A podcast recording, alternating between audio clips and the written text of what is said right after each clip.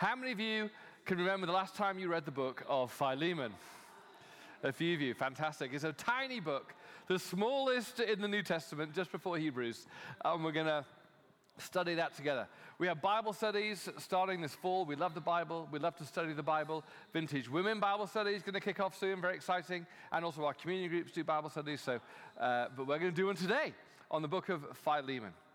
And Philemon gives, gives us an example of how we outwork following Jesus in tough situations.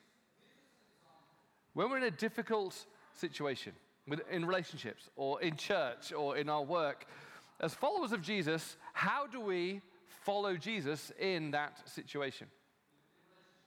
Cultural renewal and the kingdom of God and light comes into the darkness when Jesus' followers follow Jesus in these difficult scenarios.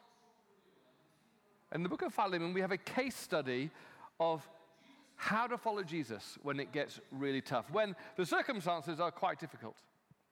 I remember when I was at seminary, when I was doing my theology classes, the exams were not just questions about theology, they would pose a particular circumstance, a situation, and say, How would you apply the gospel to this situation?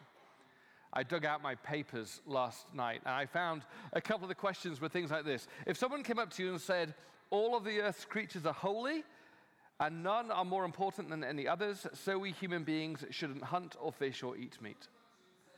So I had to write a paper on that. The other one was what if someone says, What really matters is the soul? The body is a trap, a burden to be laid aside in the resurrection. So let's concentrate on saving souls. What would you say? See, when you become a Christian, these become realities to you because to become a Christian is not just to believe in Jesus, it is to follow him is to become an apprentice of Him, is to bring all of your life under the will of Jesus. And the Bible doesn't give us an answer for every situation, therefore, what to do, because it would be impossible to do that.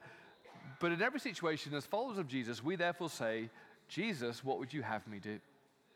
How can I follow Jesus? How can I apply the gospel to this situation? In fact, that is the ultimate definition of Christian maturity. That whatever situation you're in, whatever conversation you're in, whatever fight you're in, whatever um, circumstance you're in, you say, as a Jesus follower, what does it mean to follow Jesus in this situation? How do I apply the gospel to this situation? Sometimes that can be really hard. And in fact, the last 18 months have given us really hard situations where, as Jesus followers, we say, How does Jesus apply to this situation? What does it mean to follow Jesus in this situation? So easy, isn't it, when we've gone through all the issues that we've been through the last year and we keep going through masks, the brutal murder of George Floyd, um, the situation of the election, uh, educational system in LA right now and what's being taught and what we like, what we don't like, it's easy to react out of our flesh. It's easy to react out of our own personal desires. It's easy to react out of our nationalism of the country we're from. And yet, as Jesus followers, he says, You should seek my kingdom, my will. That our first response is, Jesus, what would you have us do? What does it look like to follow Jesus?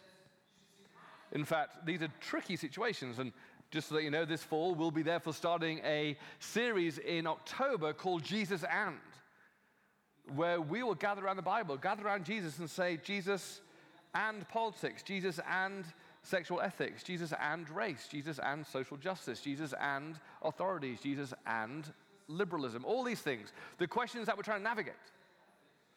How do we, as followers of Jesus, follow Jesus in these things? Now, all of that is to say, Philemon is therefore a great little book to read because this is a case study, an example of the Apostle Paul applying the gospel, applying Jesus to a really difficult practical situation. It's a real case study of what it means to ask the question Jesus, what do you want us to do? What does it mean to follow you in this situation? Before we read the letter, let me give you a bit of context. What is going on that prompts this letter that Paul writes? Well, There are, there's two people you have to get to know. First is Philemon. Philemon is a Christian leader in the church of Colossae. He's kind of like one of the pastors, kind of like Pastor Ashe is, one of the pastors. And he had a little group in his church, like a community group in his church, in his home, rather. And so he has a community group in his home, and he has actually a few slaves. Now, uh, slavery in the first century is very different to slavery, that, the tragedy of slavery in the last four, 500 years. Slavery was very different. It was more, in this case, economic slavery, where someone owed a debt to someone, and then they would actually pay off that debt, they would become the slave. They would work. And you could be a doctor, you could be all sorts of things, but you're working for, and you're under that person's, your master, you have a master to, in, in order to pay it off. Still not great. Not justifying it, right? And we'll see later on the full abolition of slavery. But that's what's going on here, because Philemon had a slave called Onesimus. Onesimus was not a Christian. He obviously owed a lot of money to Philemon and therefore was trying to pay it off as a slave. But then suddenly Onesimus decides to run away. And he takes a bag of swag with him. We don't know what he took, but he took a lot of money, stole from Paul, uh, from Philemon, and ran away. Now, Onesimus then, on his travels, ends up in Rome and bumps into a man called Paul, the Apostle Paul. And therefore, kind of foregone conclusion, Onesimus becomes a Christian. And so now, Onesimus and Paul are wrestling with well, what now? I'm kind of like a fugitive. I've kind of ran away.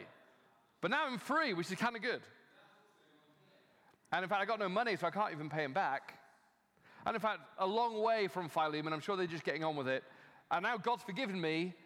Do I stay here? Paul, I'm helping you, Paul. What do we do? What do we do? What does the gospel say we should do in these circumstances? So, Paul writes a letter, and in this letter, we see how Paul counsels Philemon and Onesimus on this is how to be Jesus followers in this situation. This is how we act like Jesus.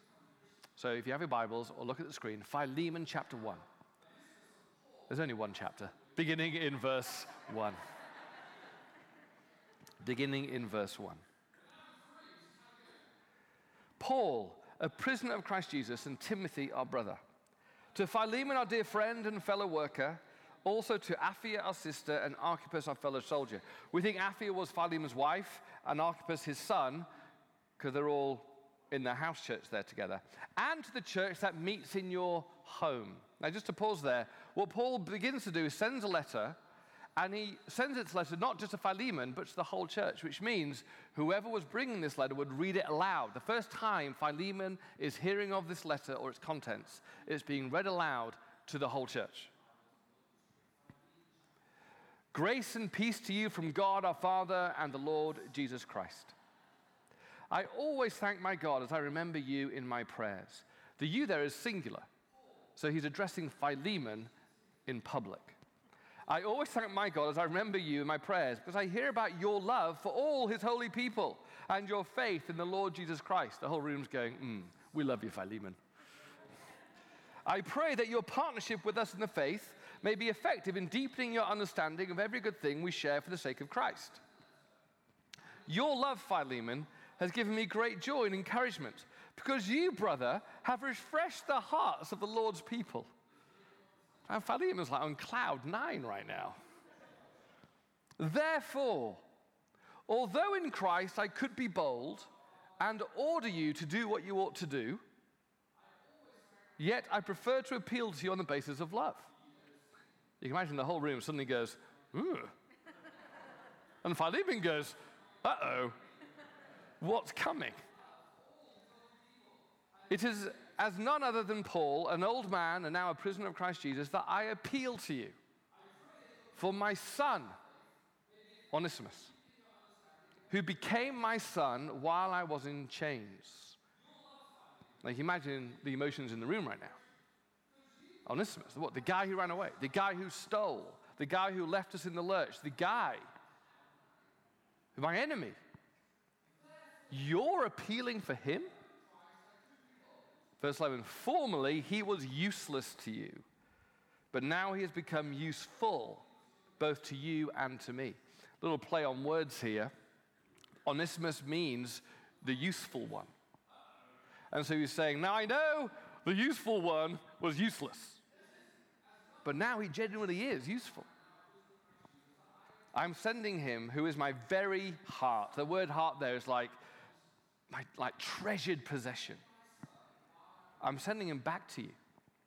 I would have liked to keep him with me so that he could take your place in helping me while I am in chains for the gospel. It's like, he's helping me here, man. I love this guy.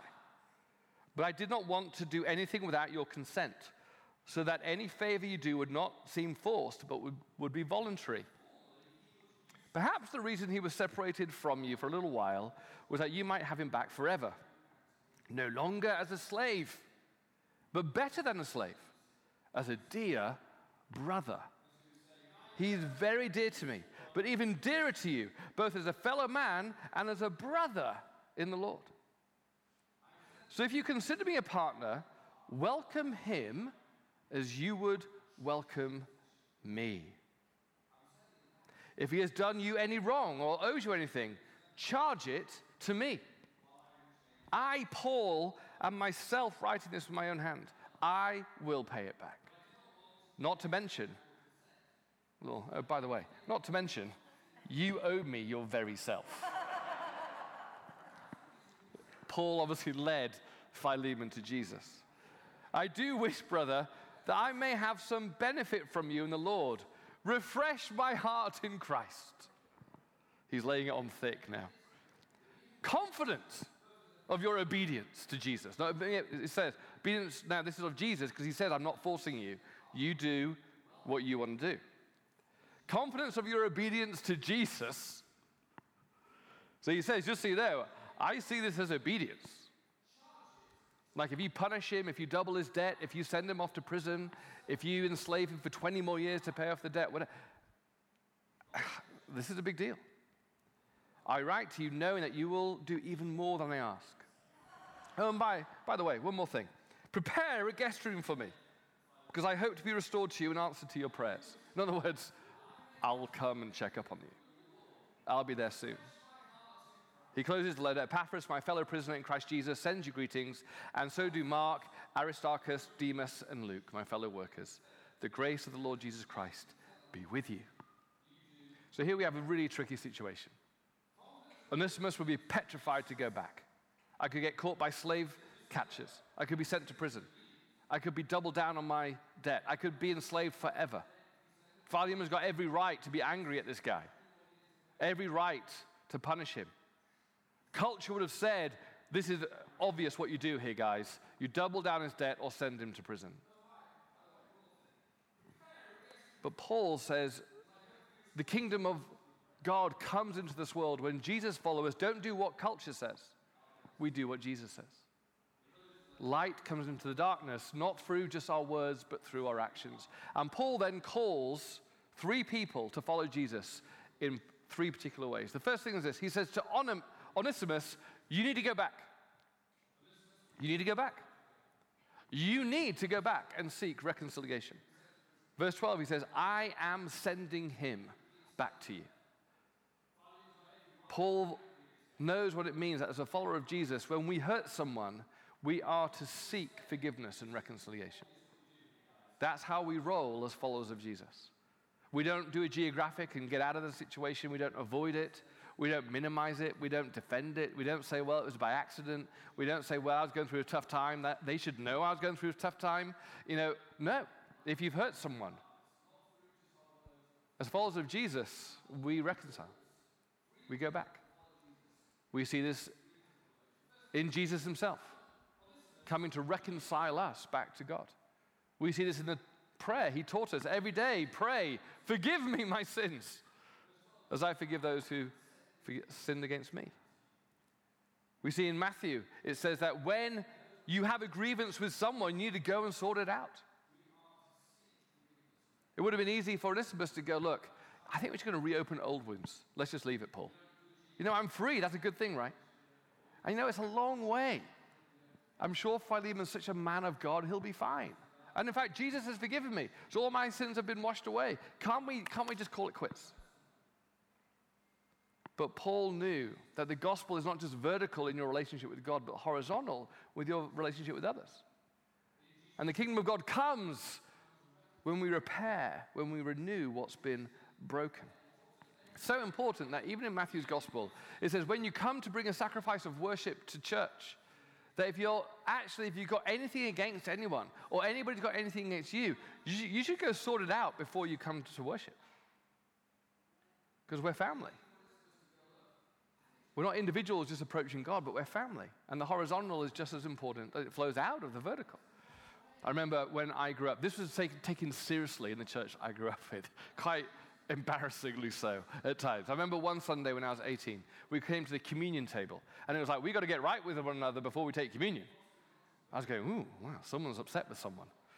And so he said, let's just close our eyes, and uh, if you feel that you need to get right with someone, or someone needs to get right with you, then just pray, and then we'll just take the five, this five minutes just to go up to them and just say, hey, you know, I'm sorry, or, or you've really hurt me. So then we can reconcile as a family, then come to the communion table. I remember thinking, oh my word, someone like, what's going on in this church? So I closed my eyes and said, Lord, is there anybody? I went, no, I can't think of anybody I've hurt. Anybody hurt me? No, I can't think of anybody. But Lord, there must be some real tough situations going on. So I started to pray for others who had to reconcile. After about two minutes, I was praying for others, and suddenly I felt this tap on my shoulder. I thought, yeah, maybe someone wants me to help bring peace to a situation or something. You know? So I opened my eyes, I looked up, and there was a person waiting for me. And then I looked behind this person, and there was a line about of six people waiting to come talk to me about something. I thought, what is this? And then one by one, it was like, yeah, I've been really hurt by you. Yeah, I've been really hurt by you. And the first couple, it was like, well, maybe what's God doing in your life that you felt I was hurt by you? All this kind of stuff, deflecting. Then I thought, hmm, maybe this is a blind spot right now. But we were able to reconcile. And I didn't even know. But obviously, there was a distance between us that they were carrying. And we made space for reconciliation. The family of God needs space for reconciliation, to seek forgiveness. This last 18 months, I got to say, the last 18 months, the church hasn't been on our best behavior, have we? You know? And there's room, I think there's room. I've seen it in my own life, and I would suggest you might think of it in your own life, where you can go, you know what, I think I might have hurt someone. I think the way I spoke about my convictions was hurtful, dismissive, not humble and understanding their perspective. The way I did this probably wasn't great. There's room, and we actually, the gospel imperative, imperative is if you're a follower of Jesus, we are to seek forgiveness and seek reconciliation. We can't just do a geographic and avoid it. This is how society knows oh my word, you guys are different. Because you actually seek, you lean into reconciliation. I was reading a tweet recently by a pastor who said this about church. We've got some work to do. And he wrote this. He said, If you leave your church during COVID, this is a pastor who knows lots of other pastors. He said, If you leave your church during COVID, please at least email your pastor and let them know. So many are ghosting out. It's honestly painful. People join or leave churches all the time. But the lack of communication is really hard this season. I get it's complicated, but this is a simple plea.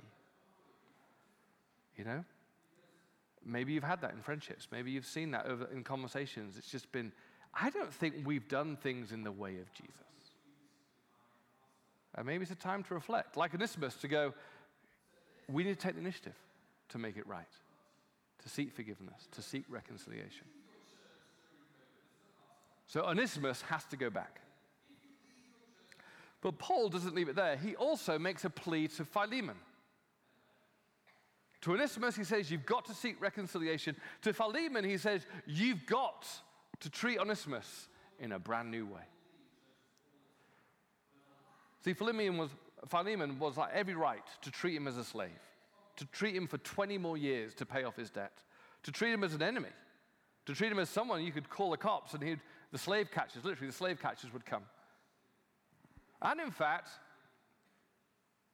everybody in the whole community would have been going, You can't trust this guy. But Paul writes to Philemon and says this in verse 15 Perhaps the reason he was separated from you for a little while was that you might have him back forever, no longer as a slave, but better than a slave, as a dear brother. As a dear brother. See, Paul doesn't give Philemon instructions of exactly what to do. He gives Philemon a new lens through which to relate to Onesimus. He said, Whatever you do right now, Onesimus is now a brother in Christ. His sins have been forgiven.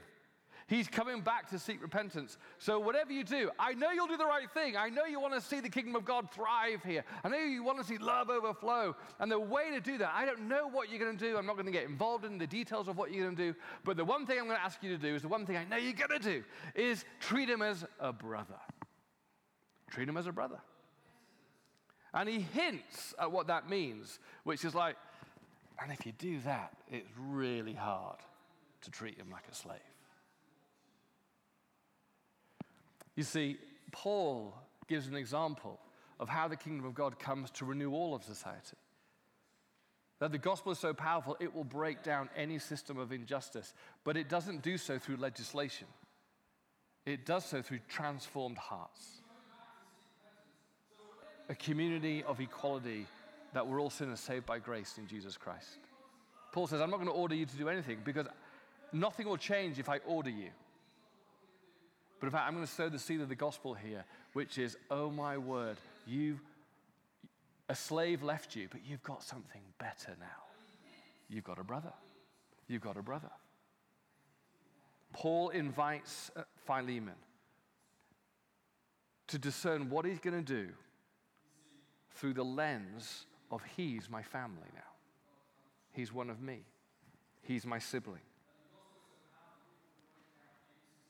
This has huge implications for not only how Philemon treats Onesimus, but how we treat one another. That Jesus made a radical claim, which is anyone who follows me is not just my follower, not just my friend, but they are now my family. In the first century, that was a big deal. In the first century, family was the closest possible relationship, it was the pl- closest possible unity throughout your whole life. We don't really see that in our Western democracies, where the individual is, has primacy. The individual determines what to do. But in the first century, and we see it in glimpses of other cultures, I think of the Greek culture or somewhere else, where family takes the primacy. And if there's a wrestle between the individual and what's best for the family, the family wins, the community wins. It's the same thing here. Philemon is going, look, the family of God is the bride of Christ. The family of God is now everything. And now Onesimus, who was a slave, has come at you, and guess what? He's now part of the family. Now, what are you going to do with that? All bets are off because you now have to treat him as one of your own. Both of you saved by grace. Both of you equal in the sight of Christ. Both of you broken and just following Jesus the best you can. This is now how you need to see Onesimus. This is a radical shift in the mind of Philemon. It meant the church was now fully diverse because it's no longer a community of friendship, of similar skin color, similar kind of social habits, similar economics. The family of Jesus is now anybody who says, I'm saved by grace and I want to follow Jesus. That's why it's very nature, it's very core. The family of God is a diverse family. That's why Paul later writes there is now no longer Jew or Greek. There's no longer slave or free. There's no longer male or female, for we're all now one in Jesus Christ. We're all brothers and sisters. How would it change everything you do in church life if you truly accepted what Jesus said, we, we are family? How would it change your decisions? How would it change how you relate to one another? Turn to your neighbor now and say, Hey, I'm your brother or I'm your sister. You know which one to say. Turn to your neighbor, I'm your sister, I'm your brother.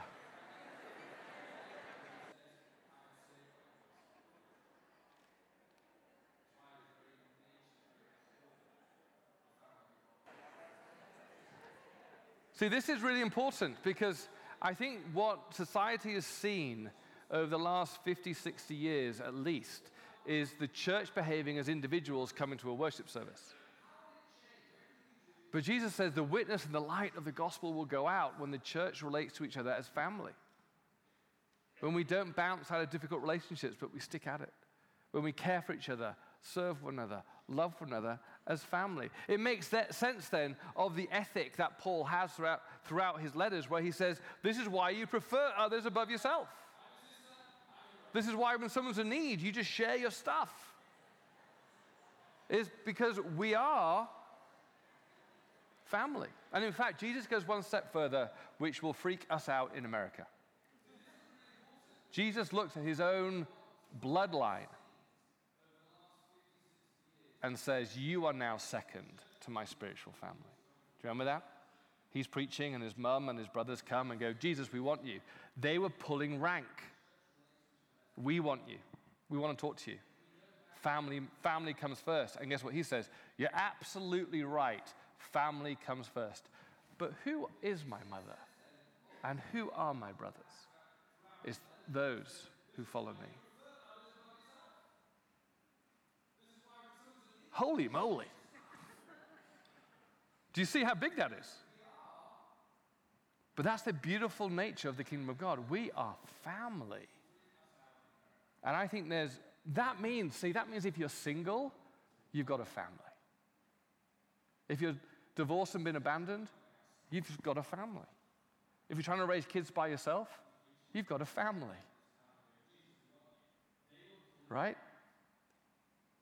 The challenge is, I think, sometimes in American Christianity, I'm not beating up, I'm part of American Christianity, right? We have still elevated the biological family over the spiritual one. Right? We have. Contrary, exactly contrary to what Jesus was doing. We've said the biological family is the primary unit of the Christian community, not according to the gospel. And therefore, single people, divorced people feel, yeah, thanks, mate, I don't have a family now. I'm by myself. Exactly the opposite of what Jesus was trying to establish. Do you see now Philemon's going, okay, Archippus, we need to chat about this. Because I was going to do this to Philemon. I was going to do that to Philemon. She goes, you can't now, mate.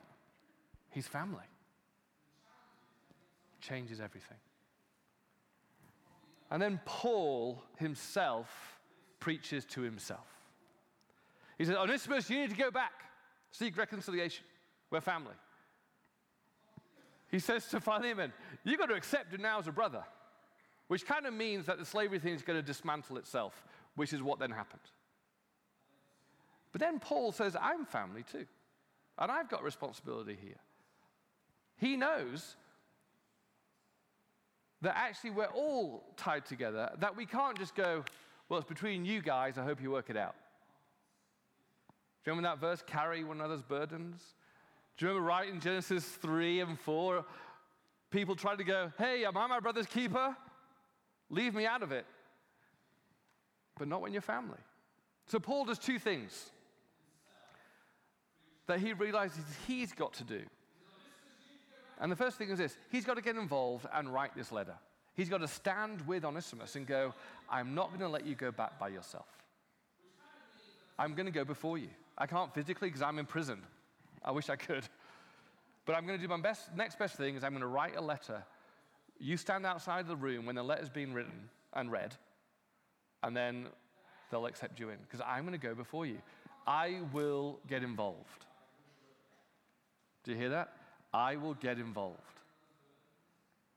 We are so radically individual in our society that if it's a mess, what do we do? Man, I just don't want to get involved. I want to kind of keep good in both people's books, right? As opposed to going, I'm going to get involved because as Jesus follower, we carry each other's burdens. And so he got involved. And I love what he did. He wrote a letter And it's funny when you read it, it's like, dude, you are laying it on thick. You're saying, Philemon, this is going to be amazing. That this is the way to see God come in this situation. And he lays it on so thick that he knows that if Philemon was going to then punish Onesimus and imprison him again, he knew that Philemon would be going against everything that Paul is saying to him. See, for Paul, this was a matter of life and death for Onesimus. So he wasn't going to go, I'm going, to get involved, but just say to Philemon, look, you guys sort it out. You know, I know it's tough. Do your best. But the, no, this is so significant. This pastoral situation is so important. What you guys decide now is life or death. So I'm going to make it crystal clear. This is the way of Jesus in this situation. And if you don't follow the way of Jesus, not forcing you, but if you don't do this, I want you to know that you are really disobeying Jesus. And I'm not going to let you make an easy decision. I'm going to paint a picture of this is what it means to follow Jesus. So if you go the other way, you are crystal clear in the decision you're making. In other words, it's what I call the lost art of gospel persuasion. It's the lost art of gospel persuasion. That in family, do you know if you see a brother or a sister doing something, and sometimes you go, don't do it, stop. Because I don't want you to die. I don't want you to go down that road. You do everything you can to plead with them not to do it. Sometimes that has to happen spiritually, out of love. The last 18 months have been tragic decisions made by people, shipwrecking their life and their faith, shipwrecking marriages. And we don't want to get involved. Well, we do want to get involved. Because I want to say to you, dude, if you leave your wife because you just think it's run its course, or life is just a bit tricky, or you've met someone else, or you're not living your best life in this covenant relationship. You want to feel, oh yeah, all that kind of stuff. I want you to know this is not the way of Jesus. And it will lead to death. I want you to know that nothing in Scripture, except of extreme abusive situations, justifies you just checking out easily. So if you're a follower of Jesus, if you make this decision, you know exactly what Jesus is telling you to do, but you are doing something different. Because the, a marriage is on the line. Kids are being traumatized. This, I can't make this easy for you. Now, your choice. But we have to step into those situations with gospel persuasion, with love and care, and say, please don't do this. Gospel persuasion. It's one of the dynamics of a loving family where we say, please don't shipwreck your faith by doing this. Please don't hurt the family by doing this. Please. And I see those decisions all the time. And sometimes we think, well, you know what, people have lived their own life, that's fine. And they do. And Paul says, I'm not going to order you. You have to do this voluntarily. But there are some issues where you and I will look at people and say, I want you to be crystal clear. If you go down that road, it will not be good. It's not the Jesus way. My heart breaks for you, and I'm pleading with you not to do that. The lost art of gospel persuasion. But then, secondly, Paul just doesn't persuade, but he enters in sacrificially. He enters in sacrificially. He says in this verse, doesn't he? He says in this verse, look, Whatever he owes, I will pay. I mean, the debt must have been huge. Onesimus was broke. Philemon needed the money, I'm sure. And so it wasn't Philemon just forgive him. It was, I'm going to make this easy for you guys. I'm going to pay the price for this relationship to be reconciled. Whatever he owes you, I will pay.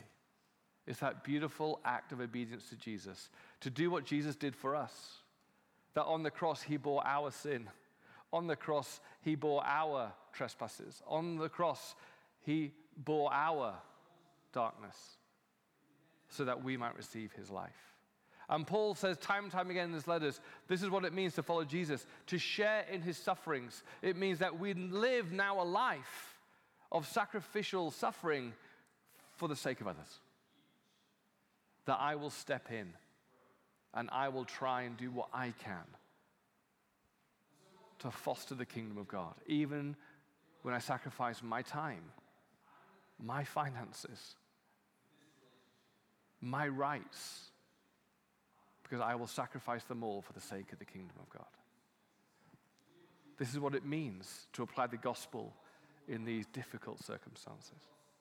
The end result, of course, is so wonderful. The end result, church tradition teaches us that the end result is Onesimus was welcomed back, that he was no longer a slave but a brother, that the kingdom of God came, that he was welcomed back, and suddenly the light that was once in the darkness was over in my darkness could now shine brightly in the city. This is how the gospel changes culture. This is how the gospel changes relationships. But I want you to hear that it begins by Jesus' followers saying, you know what, in this difficult situation, because I want the kingdom of God to come,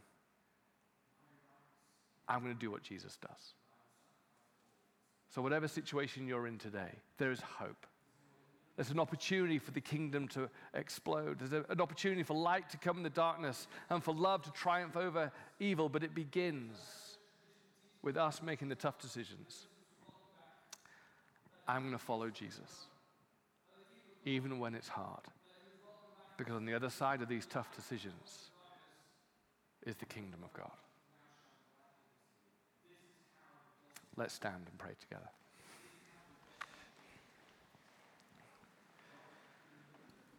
Love you to close your eyes and just let's have some time just with the Lord. You yourself with the Lord. Just, Jesus, what are you calling me to do?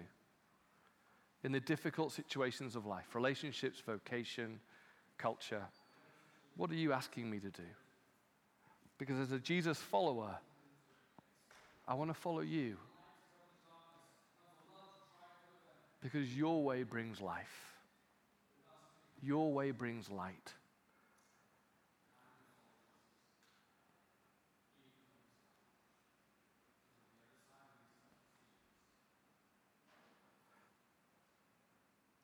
So, Jesus, we just surrender ourselves to you as your people. As we walk in this city and face the many difficult situations we face, we commit to walking through any situation the Jesus way. Even when it's hard, even when it's sacrificial, we want to do things the Jesus way. Show us what that looks like. And as we do that, let your light come to our city. Let your glory fall in the city. Let people see the goodness of Jesus.